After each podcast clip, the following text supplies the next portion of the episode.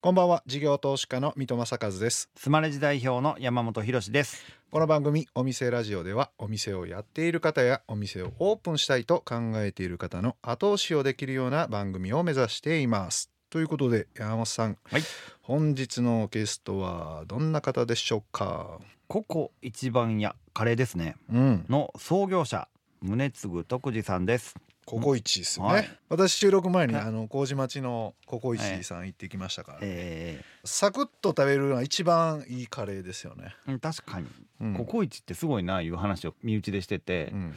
割と簡単そうじゃないですか。まあ素人目線ですけどね、うん、でこんだけチェーン店全国展開してるチェーン店がなかなかないねと、あれと割とココイチが独占してんじゃないのみたいな話をよくしてたんですごくその辺が興味あります。うん、1978年から始まってますからね。私同い年なんですよ、うん、ぜひちょっといろいろとお伺いしたいと思います。この後カレーハウスここ一番屋の創業者宗次徳次さん登場ですさあお店ラジオオープンです。ゲストはカレーハウスココ一番屋の創業者宗次徳次さんです。よろしくお願いします。はいお願いします。ココ一番屋ってなんかあんまり言ったことないですよね、うん、ココイチココイチって感じですから、まあね、ココ COCO 一番屋はなんか意味があるんですか、えー、特に、ね、ないんですが、まあカタカナよりも、はい、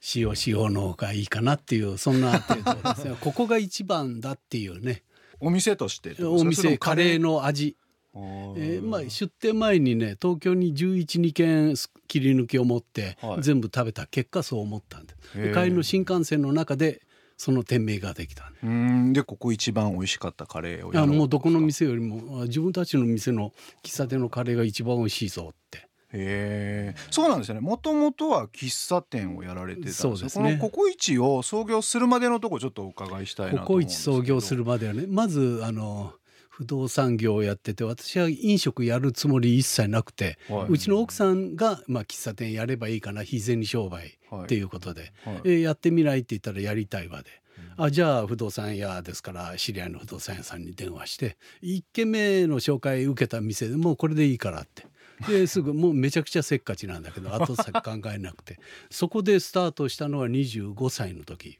はい、え。で私はあの駐車場の整理ぐらいやろうと思って朝夫婦で店に行ってで開店準備していざ開店と同時に近隣のお客様まあ十数名だと思うんですがわんさとやってきていただいて 楽しそうって思って私不動産屋どうでもよくなってその日に。で縦売り小さい縦売り4棟作って売って1棟残ってたこれが売れたらもう喫茶店やろうと夫婦で。えー、もうそういう運命が変わった日ですよね。えー、で喫茶店をご夫婦でずっとこうやられてそうですね。嫁さんのがまあ力発揮してっていうねそういう感じで。で名古屋で喫茶店っていうとあのモーニングサービス、まあ100%って言っていいぐらいねね。厚切りトーストゆで卵。私たちの店はねそれ一切拒否して、笑顔であふれた店にしたいんですって物のサービスしたくないですでついてて当たり前のピーナッツがつくんですがまああられだとかね。まあバターピーナッツは有料で30円頂いてね、それでまあサービスのために置いておきました。えモーニングをつけてあげないってことモーニングゼロ。へえそんなんで名古屋でいやもう最初はだからひどかったですええ、その代わりお客様来ていただけないから最初のお客様の姿が外に見えた瞬間から夫婦で拍手ですよね。ああお見えだドア開いて着席まで本当は叩きたかったんだけどそれはできないからね。心の中でお一人お一人を拍手喝采で迎えようって。心で拍手、はい。えー、心の中で拍手喝采。でもそれお客さん初期の頃なんでこんな豆お金払わなあかんねんみたいなモーニング使えへんねんあまあそれそういうの大半ですよねそう思われる方が。なんてでもやっぱりいやそんなサービスいりませんっていう人もいてくれますからもう喫茶店いっぱいですからね。お客様はまあサービスがいいところがいい安いところがいいってまあ使い分けて。あいろいろ、私たちはもう心からもう接客重視で行こうということで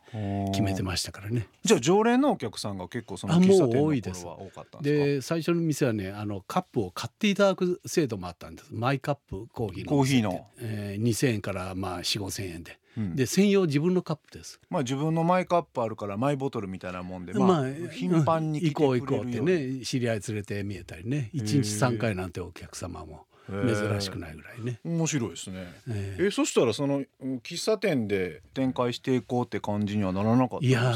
朝から晩まで大変ですからね。本当に動き詰めで手を抜けばいくらでも抜けるあでも、ね、まあ、そういうコンセプトですもんね、えー、こうハートフルな。喫茶店行くとそういう店多いんだけどもカウンター挟んでマスターが常連さんと競馬の話したりね、そういうことはもう一切もうあえ常連のお客さん掴むためにはそういうなんか競馬の話したりすごいワイドショーの話したりみたいなのが一番こう、まあ、掴むんじゃないですか、まあ、でもその常連のお客様の隣のお客様のことも考えるとそれできないです。あ。今日初めて見えたお客様っていうね。お客様はもう公平公正に接したいっていう思いもあって。あ常連のお客さんをそんなにずっと丁寧にしていくってことでもないんですか？でも新しい方にも？ええやっぱり口コミで広げていきたいっていう最初の売り上げってもう本当に何のサービスもないからね。それこそもう数えるほどしか来ていただけないような。だから1年後に2号店を出してそれから半年ぐらいはもう特に2件の返済もしながらですからね。2店舗で出た、まあ、あの4枚か6枚のパンの耳。それ食べてましたもんね。もうずっと。えー、で、えー、そこから3号店4号店で喫茶店として増やしていこうみたいな感じでもなかったんですか、まあ、そういう思いはあってやってたんです、はい、で2軒の店が3年ほど経って両方がまあ超繁盛になって、はい、もうこれ以上お客様に来ていただいて、まあ、イートインスタイルでコーヒー飲んだり食べていただけない余地がないなっていうところで出前をやろうと。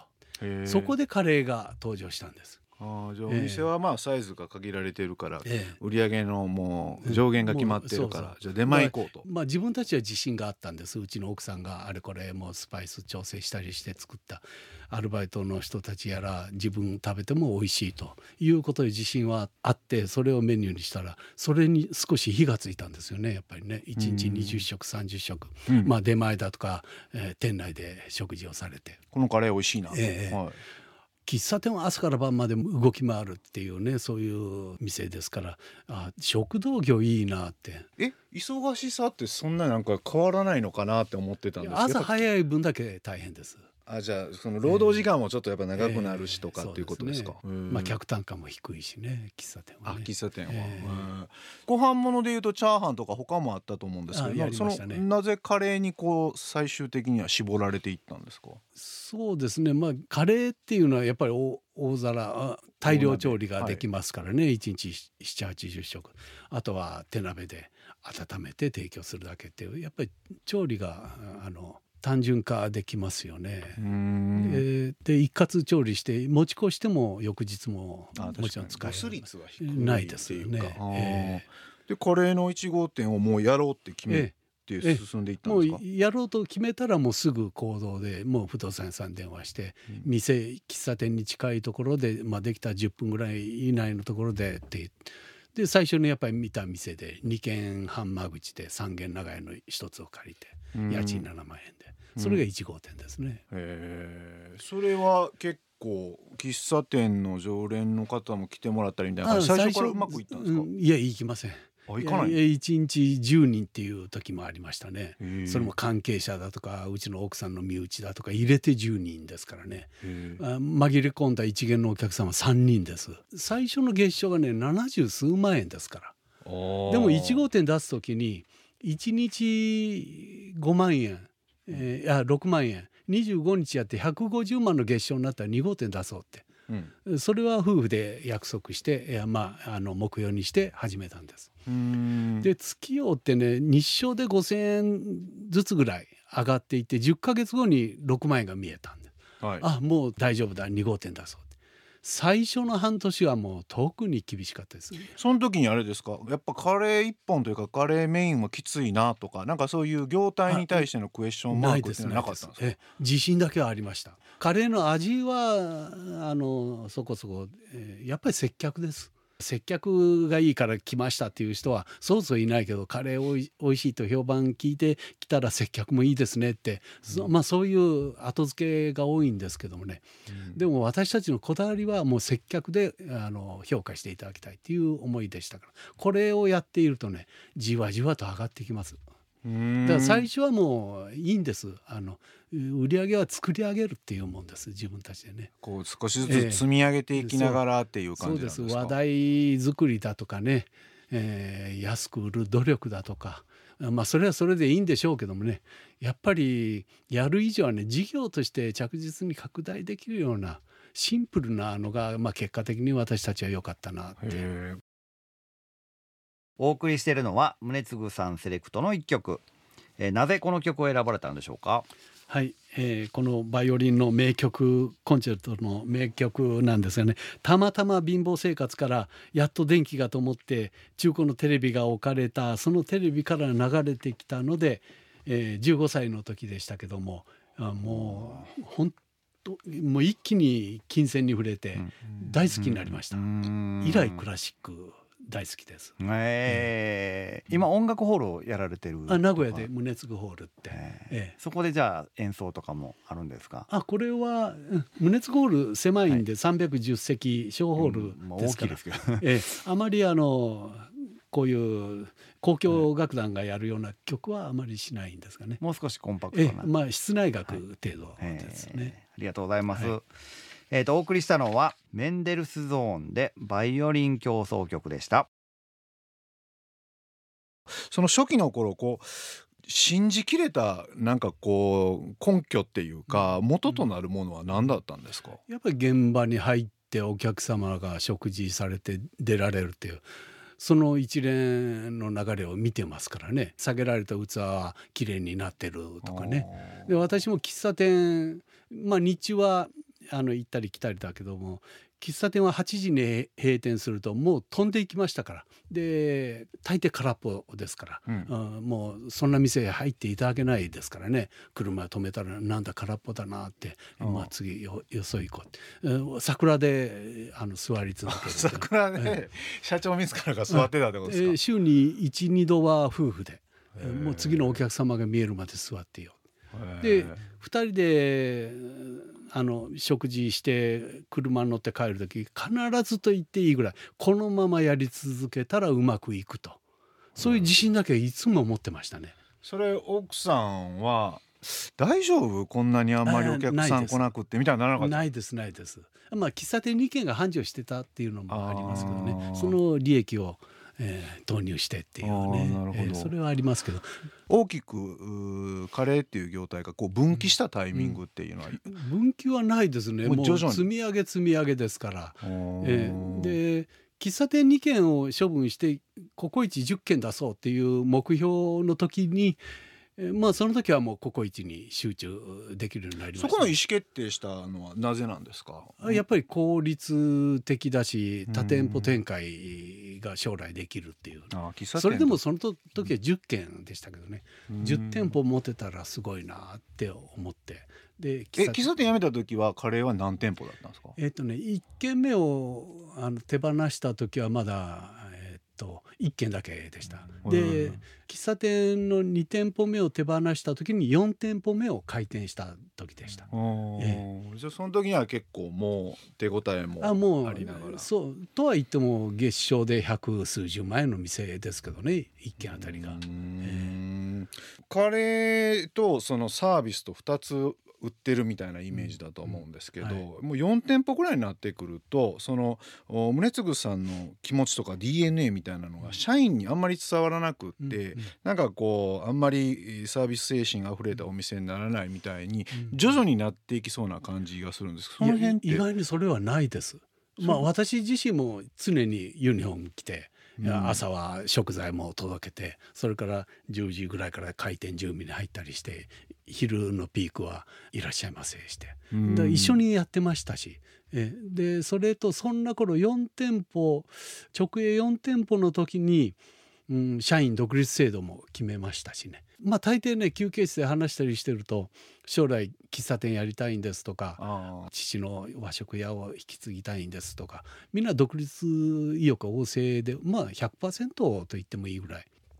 ならばあのフランチャイズ一般の加盟店募集するのもいいけどもとりあえず社員に独立をしてもらうチェーン化を進めようと。いうことを決めました。で早速あいいなと思って YA 辞典開いて花開く開花するっていう意味がブルームっていうことを知って、うん、あブルームシステムにしようってね。でほどなくして一人独立して。それ何店舗目ぐらいの時にな7店舗目が独立の1号、あもうそんな早い段階からフランチャイズ、ええ。え、ちょっと正確じゃないかもかあでもはい、数店舗。もう初期の頃。お互いが利益を上げ続けるっていう、アンバランスじゃなくてね、うん。やっぱりフランチャイズ皆さんに成功してもらいたい、うん、もっと言うなら複数店舗化して事業として拡大していただきたいっていうね。そういう思いでありましたからね。えー、FC のその契約の内容っていうのは何か工夫があったりするんですか？ロイヤリティを払ってもらいながらこういろいろココイチはロイヤリティないんです。でその代わりあのセントラルキッチンで作られた大量調理のカレーをはじめとした。それはもう全て購入してもらうという。それでまあ利益を。ってまあだからメーカーとか卸の要素もあるんですがね。それでちゃんとした利益いただけるんであえて二重に利益いただく必要ないんで。やはり加盟店さんもあの成長してほしいっていう思いがあってこれも良かったですね。加盟店のオーナーをこう見極める言い方、まあもう一つの方多分いると思うんですけど、その目利きの仕方みたいな難しいです。ええ、もうあの FC 契約までは皆さんね、うん、いい人ばっかりですよね。社員だってね一生懸命やります、うん、独立 得るまでは。そこからあの結構ね、うん、今のそのオーナーのあのやり方姿だったら加盟認めてないよっていう人結構多いですからね。えー、それじゃあもうやらしてやってみてもらわないと分かんないまあ人ってそうです。分からないですよね。まあでもね厳選するから確率は相当高いですよね。一般の加盟店さん若干名いますけど基本はお断りするっていうところから。あ一般の方は基本的にはお断りなんですか、もうあの創業間も34年後から一切お断りして独立社員だけですけどもね。独立社員はあの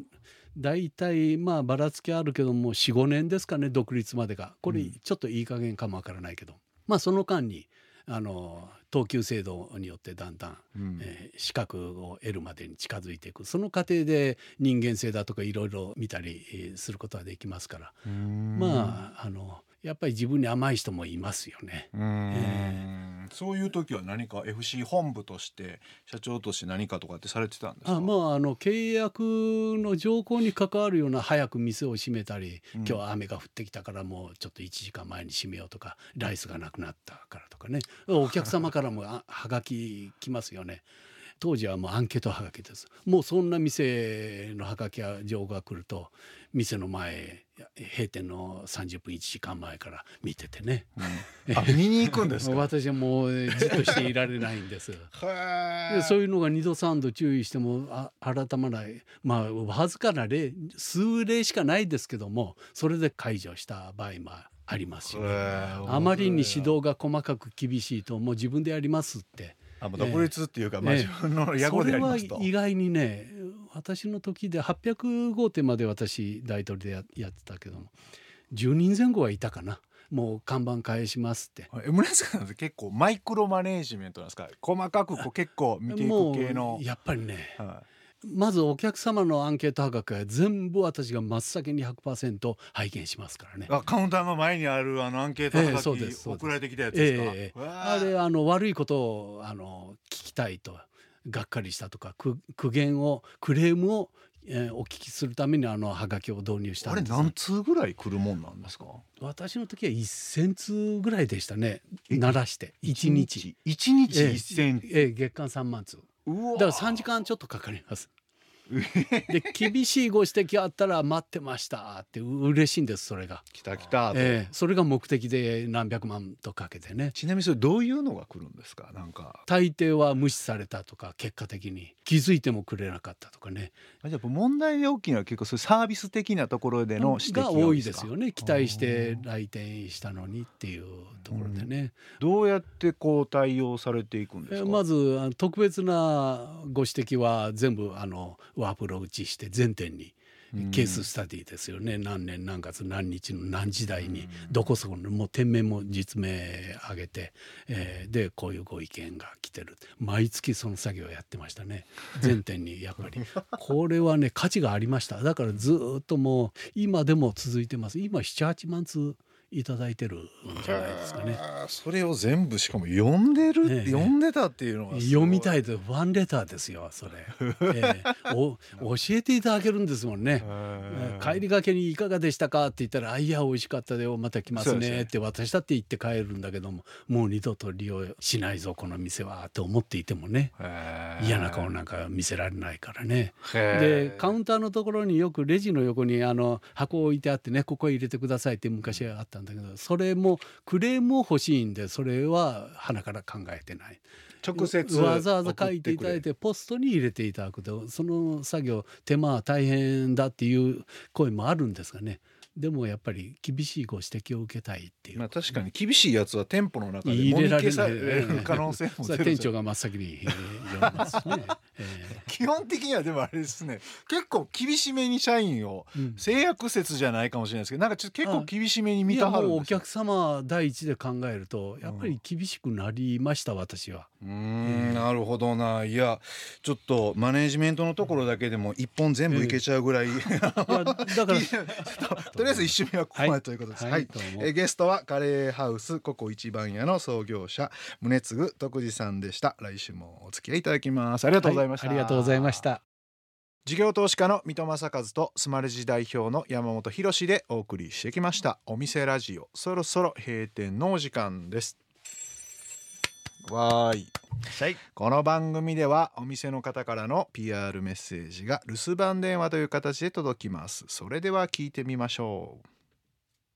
もしもし、こんにちは。韓国酒場ケーラバーズの広報担当しております。心斎橋パルコ、心斎橋ネオン食堂街にオープンしております、エンターテインメント韓国酒場ケーラバーズ。夏限定メニューや冷麺などたくさんご用意しております。韓国酒場ケーラバーズ南堀江店もあるんやでということで、新メニューを追加して皆様のお越しを心よりお待ちしております。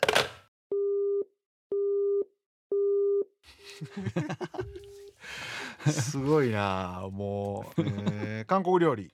これあれでしょ？腹ペコサーカスでも出てるんでしょ？出店されました。ありがとうございます。甘辛チキンです。ヤンニョムチキンっていうんですかね。はい美味しかったです。なるほど、はい、この心斎橋パルコ今ね、大阪の今一番熱いスポットなんです飲食店の。心斎橋パルコの地下2階ですねこれ多分、うん、大阪のイケてるお店が集まっててそのうちの一つってことですね。へえそうなんや。ホットなんや、はい、めちゃくちゃホットです、えー、ぜひ皆さん行ってほしいですね、ぜひ。お店ラジオを聞いたようでドリンク一杯無料ですありがとうございます。えっ、ー、と明日6月の20日から7月の3日までえー、一杯無料になりますからぜひ皆さん行ってください、えー、今日の留守番電話のメッセージはスマレジを使っているお店韓国酒場ケーラバーズさんからでした。ありがとうございました。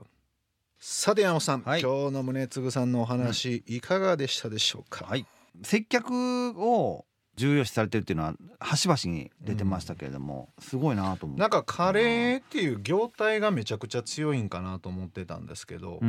やっぱりあの接客なんですね売りがねでお客さんを積み重ねていくみたいな感じでしたよね。はい、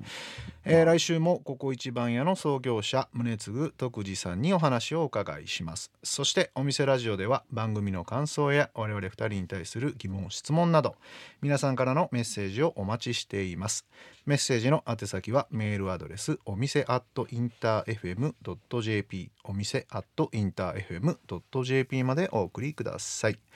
放送から1週間はラジコのタイムフリーでお聞きいただけます。また OD、YouTube、Spotify、Podcast などでも配信中です。番組の放送後期にリンクを貼ってありますのでご確認ください。そして音声メディアボイシーで番組のアーカイブを配信中です。放送で紹介しきれなかった未公開部分などボイシーだけで配信していますのでそちらもぜひ聞いてください。それではお店じまいにしましょう。ここまでのお相手は三戸政和と山本博でした。お店ラジオまた来週ご来店お待ちしています